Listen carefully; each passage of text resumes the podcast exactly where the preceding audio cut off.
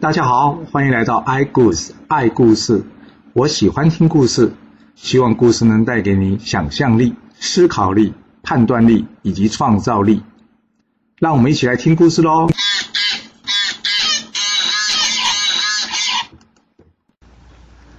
我们上次说到了郑国的世子华呢，想借齐桓公力量呢，除掉郑国的三良啊。这要是你是齐桓公，听到这个话该如何回答他呢？其实没有人规定听完话要马上回答，对不对？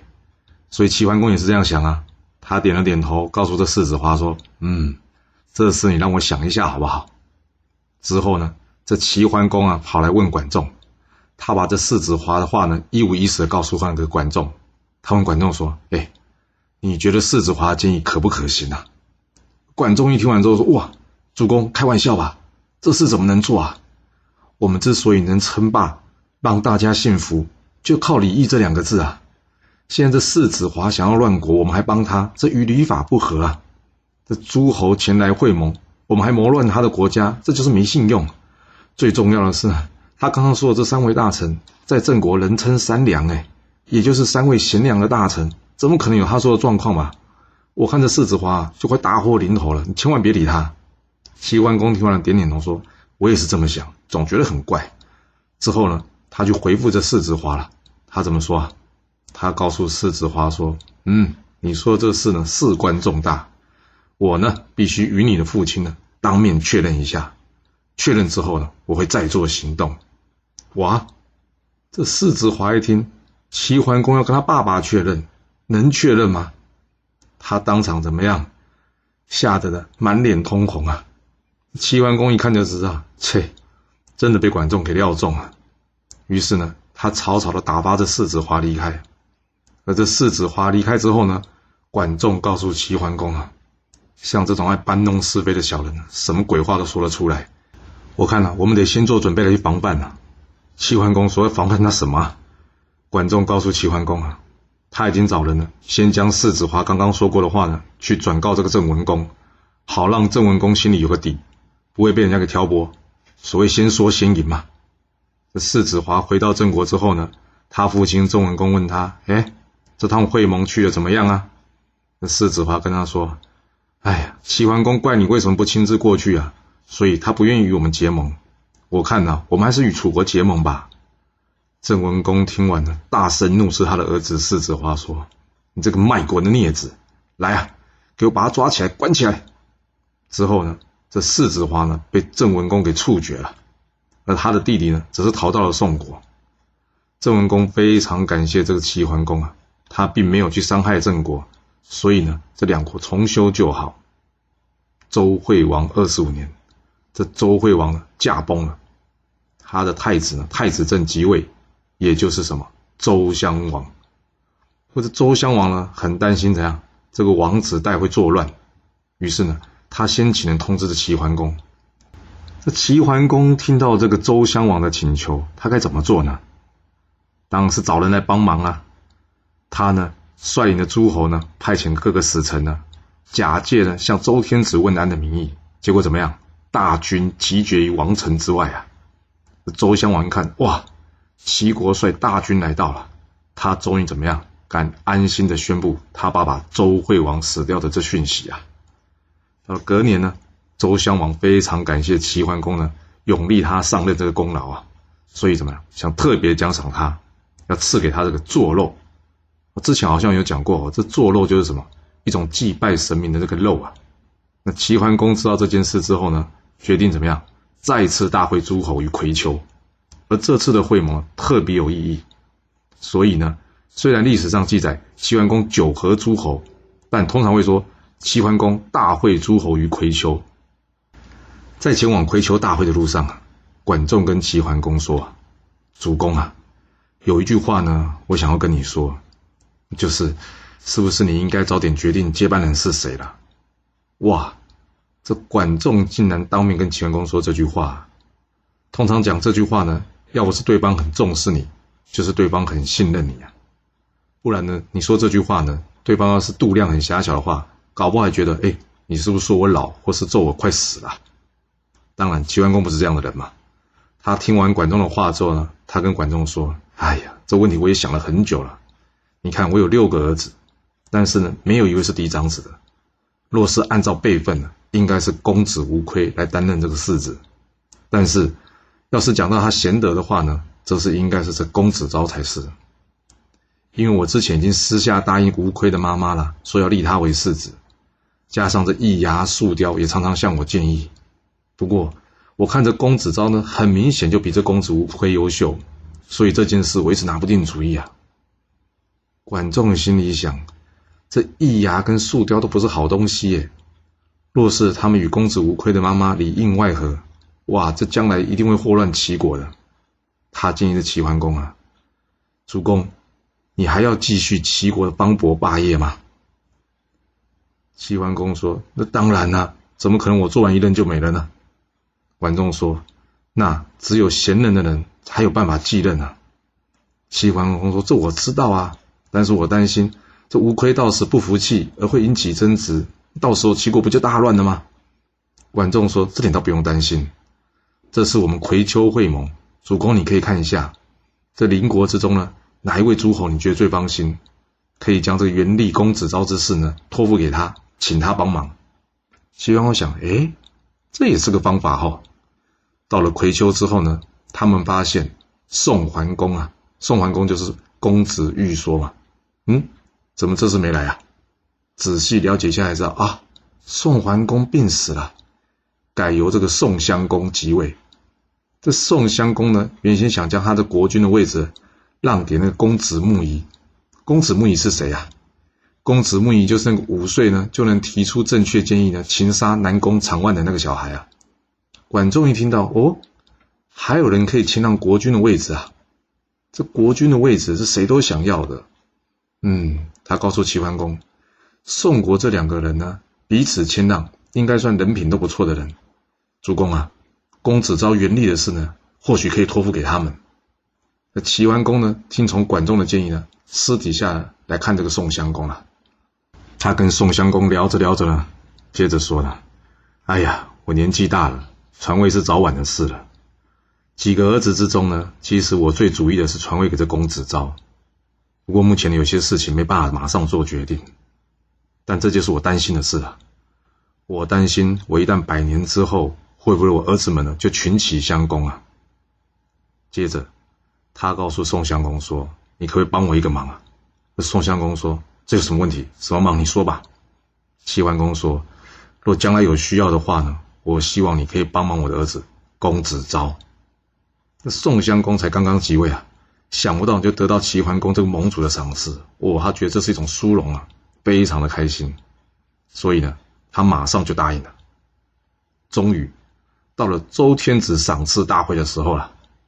这齐桓公呢，按照礼法呢，到台阶下准备拜接周天子送给他的礼物，但是使者却说了：“奉大王的命令，齐桓公呢不用到台阶下拜受这礼物。”齐桓公一听，哦，是周天子的命令呐，啊，好啊，我就照办吧。那这时候呢，旁边的管仲提醒他说：“主公不可以啊，这周天子虽然厚爱你，但是我们做臣子的该有的礼貌还是要有的。”齐桓公一听，哎，有点道理哦。于是呢，他再三坚持要按照礼法到台阶下去拜受这礼物。在场的诸侯一看到，哦，这齐桓公虽然称霸，但确实还很谦虚哦，所以大家怎么样，就更佩服这齐桓公了。不过佩服归佩服啦，佩服没到三秒钟，这怎么说呢？齐桓公呢，前脚听了管仲的建议，但是后脚呢，却管不住自己心高气傲的性格啊。这齐桓公接完周天子礼物之后呢，他向诸侯表示呢。我要来个封禅告天呐！哎，这封禅告天是诸侯可以自己讲的吗？不过大家看齐桓公说的兴高采烈，加上他又是盟主，谁敢叫他冷水啊？等到这会议之后呢，周天子的使者跟管仲说：“管仲啊，这封禅之事要周天子才能说吧？这怎么是诸侯可以自己讲的呢？你刚刚怎么不劝齐桓公啊？”这管仲跟使者说：“哎呀。”你看他那个样子，你就知道了。我家主公心高气傲，我当场要是跟他讲说不行的话，不是给他难堪吗？这件事你放心呐，我私底下跟他讲的，别担心。之后呢，管仲来找齐桓公了，他跟齐桓公说：“嗯，主公啊，封禅告天是件好事啊。齐桓公听完之后也很开心呐。那管仲接着说：“不过呢，古代封禅呢都有祥瑞的征兆，但是我们齐国目前好像没有任何祥瑞的征兆。哎，若是贸然的封禅，会不会被其他诸侯嘲笑啊？这样好吗？”齐桓公很不服气啊，他就跟管仲争论啊。但他讲得赢管仲吗？讲不赢啊！管仲超会讲话了，所以这齐桓公呢讲不赢管仲之后怎么样？很不开心的想说：哈哈。我都不封禅了，以后不提啊。回国之后呢，齐桓公大修宫殿、车驾以及什么他的服饰，什么就是他穿什么衣服，在古代呢都是会有一定的规范的。比如说大王穿什么衣服啦，诸侯穿什么衣服。那齐桓公呢修什么？他把他的宫殿、车架跟的衣服啊，全部比照大王的规格。哇，他就算没办法封禅，他也得做个王啊。管仲看到这件事之后，他会怎么处理呢？管仲完全没有去劝阻他，反而呢，依样画葫芦也照做了。怎么照做啊？你齐桓公呢，把自己搞得跟大王一样；我管仲呢，则把自己搞得跟个诸侯一样。这爆出来一看这画面，他实在是忍不住啊。他问管仲啊：“哎，这主公僭越啊，你不阻止他，你还跟他一起瞎起哄，在搞什么？”管仲说：“我也不想啊，但是你想，主公是多么辛苦才有今天地位啊。”要是你不让他过瘾一下，耍耍威风，以后你劝他，他会听得下去吗？我怕呢，他久了厌倦目前的生活，到时候呢乱搞起来了。我现在就是让他好好发泄一下，我呢假装没看到，而且呢我也一样画葫芦做一下，让他看一下。假设下面人这样做，他会舒服吗？他要是看下面这样做他不舒服了，他自然就会知道了。周天子看他也是一样的心情啊，周天子也会不舒服啊，你说对不对？而且我这样做呢，还有一个好处，什么好处啊？就是转移我们齐国国内的舆论。大家要是觉得主公做这件事不对，会骂主公吗？不会。为什么？因为我管仲也这样做啊，所以大家会转过来骂我。我等于是在帮他挡子弹呢。鲍叔牙一听，根本是歪理吧？我看是你想要过好吃好用好吧？但是呢，他也不想为这件事跟管仲闹不愉快，所以呢，他什么也不做，哈，就离开了。反正齐国这边呢，暂时是不会出什么乱子啊。我们就先回来说说这晋国吧。我们之前有说过啊，晋国这骊姬呢，用计将这晋国怎么样，搞得一国三公。而这骊姬呢，想要自己儿子奚齐成为爵位的继承人，但是因为这个世子申生啊，屡立战功，而且行事很谨慎，所以这骊姬呢，一直找不到机会动手。这一天呢，这骊姬找了这个优师跟他聊天呢，他跟优师说。哎呀，你看我要等多久才能等到我的儿子西岐正式成为爵位的继承人呢？这优师跟他说：“这有什么难的？你就让晋献公废了申生不就好了吗？”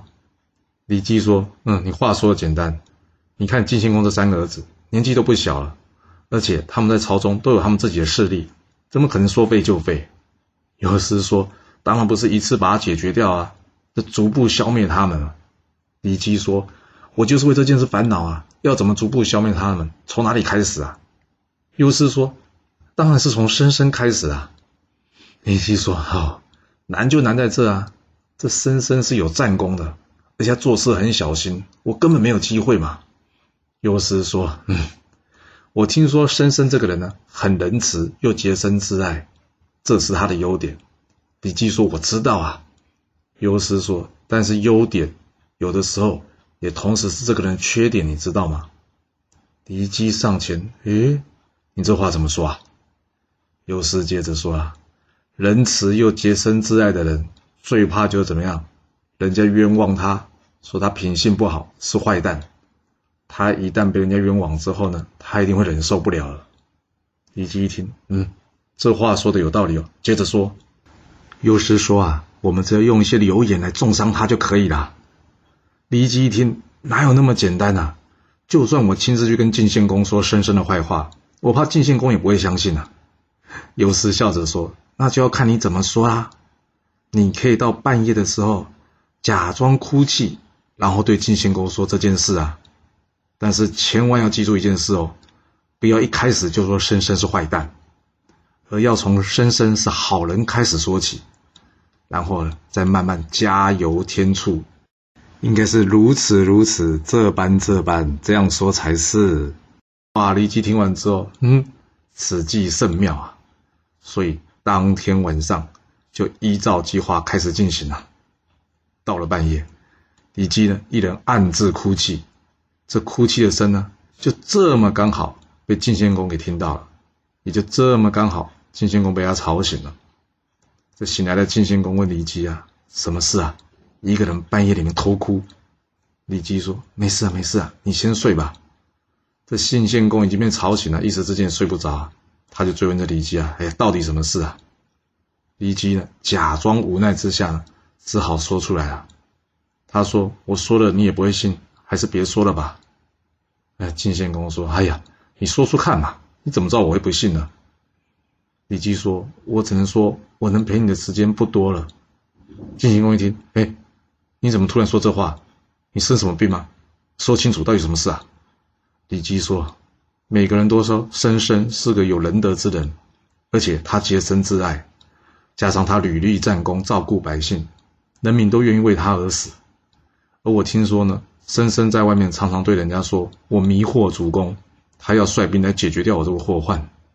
这件事全国都知道，就主公你不知道啊？主公，我看你还是干脆杀了我吧，这样。”就不会让申生因为派兵来攻打我而误伤到您了。金献公一听，胡说八道！你刚不是说了吗？申生对人民仁慈，难道他会对我这个父亲残忍？哎，这话说不通啊！这李基接着说：“我一开始听到也很怀疑啊，但仔细一想才知道，这在上位的人呢所说的仁慈，跟我们平民百姓说的仁慈是不一样的。平民百姓认为爱护亲友就是仁慈。”但是在上位的人呢，认为爱护国家才是仁慈，在国家利益前面，他是不会考量个人亲友的问题的。晋献公接着说了：“申生非常洁身自爱的，难道就不怕弑君的污名会影响他吗？”李基说了：“主公啊，你看当初周幽王不忍心杀宜臼，将他放逐到申国，后来呢，这宜臼呢联合申国还有犬戎杀了周幽王。”这依旧最后成了周平王。我问你，你有听说过有人说依旧不好吗？没有吧？大家都是说他爸爸周幽王是个昏君，对吧？晋献公听到这话，哎呦，他背脊发凉哎。对吼，这幽王被杀，没有人怪平王哎，大家都是怪幽王哎。嗯，历史是活着的人写的，死的人就是让人说了嘞。嗯，李基这话也不是没道理哦。他问李基。那你说说看，我该怎么办？李基说：“要不啊，你就把现在封地呢送给申生，让他自己成立一国，这样子申生就没有理由来管其他国家的事了吧？”晋献公一听，你开什么玩笑？把国家一分为二，这要是传出去，让人家知道，人家说他因为害怕儿子来攻打他，把国家一分为二，这不成为国际上的大笑话？不行不行，这不行。李基假装思考一下，然后接着说：“嗯，要不然你看这个方法好不好？”目前这东山刺敌呢，正在侵扰我晋国的边境，我们派这申生去平乱。若是他打不赢刺敌呢，我们再来就责他的过错。要是他打赢了呢，就表示民心是向着他的。我猜呢，他很快就会有动作想除掉我了。到时候我们再来对付他，也有话说。我们既可以同时呢肃清边境的外族，又可以同时看看人民是否支持申生，这不是一举两得吗？信兴公一听，嗯，这个方法好。之后呢，他便传令申生出兵攻打东山。少妇李克呢，向这个晋献公建议：这世子是国家的第二号人物，一旦远离您就不对了。现在还要他率兵出征，这样不好吧？晋献公说：哪里不好啊？之前他不是出去打过几次仗，不是吗？李克说：不一样啊，之前申生是在您身边，就像你的左右手，现在他自己已经领有封地了，若是有个万一，对国家不利啊。晋献公说：“哎呀，别再说了，我已经决定了。”听到这个话呢，李克也只好闭嘴退下去了。退下去之后呢，李克告诉这个胡图说：“哎呀，世子有危险了。”先打个岔，这胡图不是真的很糊涂的人呐，他是姓胡，名图，就是狐狸的狐，冲突的突啊。这李克告诉胡图说：“哎呀，世子有危险了。”这糊涂呢？听完李克说完这事情的前因后果之后呢，他赶紧怎么样下去写信通知这个申生。但这申生收到信之后呢，他呢认为君命难违啊。虽然他知道爸爸呢并不是因为他有才能才派他出征，派他出征完全是想要测试他，但是若是他不听从命令，就是不忠不孝，所以他最后毅然决然呢，还是决定出兵讨伐这个东山了。没多久，申生战胜的消息传回来了。这糊涂一看，哎，申生不愿意听从自己的建议啊。恐怕晋国将要出现大乱了，所以糊涂怎么样？称病在家，不再出门了。哦，虽然名字叫糊涂，但是人一点也不糊涂呢。另外一头，这骊姬则是告诉晋献公说：“你看吧，我就说人民都很支持他，他随便打都赢了。”晋献公说：“我知道了，但他现在又没过错，我不能随便去处罚他吧？”不久，晋国的南方呢，国国侵扰这个晋国。边疆告急啊！这骊姬听到这消息呢，告诉晋献公说：“主公，要不要再派申生出战呢？”这晋献公一听，不好吧？这申生呢，屡战屡胜呢，战功越来越高，将来要处理他会越来越难呢。嗯，可是不派申生，该如何是好呢？他看着这台下的这大夫荀息啊，他问他：“荀息啊，你觉得这国国的问题，我该如何处理比较好？”荀息告诉晋献公啊，国国跟虞国这两国关系不错，我们要是去讨伐国国呢，虞国一定会出手相助的。我们以一敌二呢，胜算并不大。晋献公说：“那照你这么说，难道要放任这国国不管吗？”荀息接着说：“不是啊，主公，听我说完嘛。这国国的国君是个好色之徒，我们只要找几个美女，然后把这些美女训练好，送到这国国。”好好的魅惑这个国国的国君，一旦他被这美色给诱惑，一定会远离贤臣。这时候，我们再贿赂犬戎，让犬戎啊出兵攻打这个国国。接下来，我们要做的就是等待机会灭了国国啊！晋献公听说，嗯，好，就照你的建议去办吧。果然，这国国的国君呢，受不了美色的诱惑，竟然同意与晋国友好啊！国国的大夫周之乔呢，劝这个国君说：“主公啊，这很明显就是晋国人的诱饵，你怎么会接受呢？”那国国国君觉得：“哎，你这周之乔现在是怎样？你拐着弯骂我笨吗？来啊，把这周之乔给我赶出去，让他去守夏阳，别每天在我耳朵旁边唠唠叨叨的，听很烦。”这国国国君既然已经中计，贪恋美色，远离贤臣，那接下来晋国。可以开始展开他第二步的计划了。什么计划？就是贿赂这犬戎出兵骚扰这国国啊！国国不是省油的灯啊！听到犬戎来了，怎么样？立即出兵迎战犬戎啊，并且将这犬戎军队啊打个大败。犬戎国主完全没想到，哦，怎么我派出的军队一下子就被这国国军队给打败了？哇，这下脸可丢大了！他一怒之下呢，决定怎样？率领全国军队。攻杀这国国而来，而这国国的国君呢，仗着他刚刚才大胜犬戎啊，认为这犬戎呢根本不是对手，所以他也决定怎样率领全国军队正面迎战这犬戎啊。两军大军对峙，一时之间啊胜负难分。而另外一头呢，国国与犬戎大战的消息呢，已经传回到晋献公的耳里啊。晋献公问荀息：“嗯。”我们可以出兵攻打国国了吗？荀息说：“还不行，虞国跟国国的关系良好，现在还不是时机。不过我有一个计策，可以同时灭了国国，还有虞国。”晋献公一听，哦，有什么方法？快说来听听呐！荀息接着说了：“主公，我们可以假到这个虞国呢，去怎么样攻打这个国国？这假道的意思是什么？”假道就是怎样借他的路通过的意思啊！这荀息建议呢，我们去贿赂这虞国，然后借由虞国的路呢，去攻打这国国。国国一定万万想不到，我们会从虞国冲出来攻打他的。晋献公一听说，哎，这不对啊！你不是说虞国跟国国友好吗？而且我们刚刚才跟国国友好，我要拿什么理由去讨伐他？虞国怎么会相信我啊？荀息说：“哎呦！”要理由还不简单呢？我们派边境的士兵呢，私底下故意与国国呢发生冲突，而这国国守城将士呢，一定会出兵还击的。之后呢，一定会派人来责问我们，到时候我们就有理由出兵攻打国国啦。其实难的不是理由，而是我们拿出什么东西去贿赂这虞国的国君。因为这虞国国君呢，虽然贪财，但是若是只送一般的宝物呢，他是不会心动的。目前看来，只有两个东西能打动他，但是我怕主公你会舍不得啊。哦。什么样的东西能打动虞国国君呢？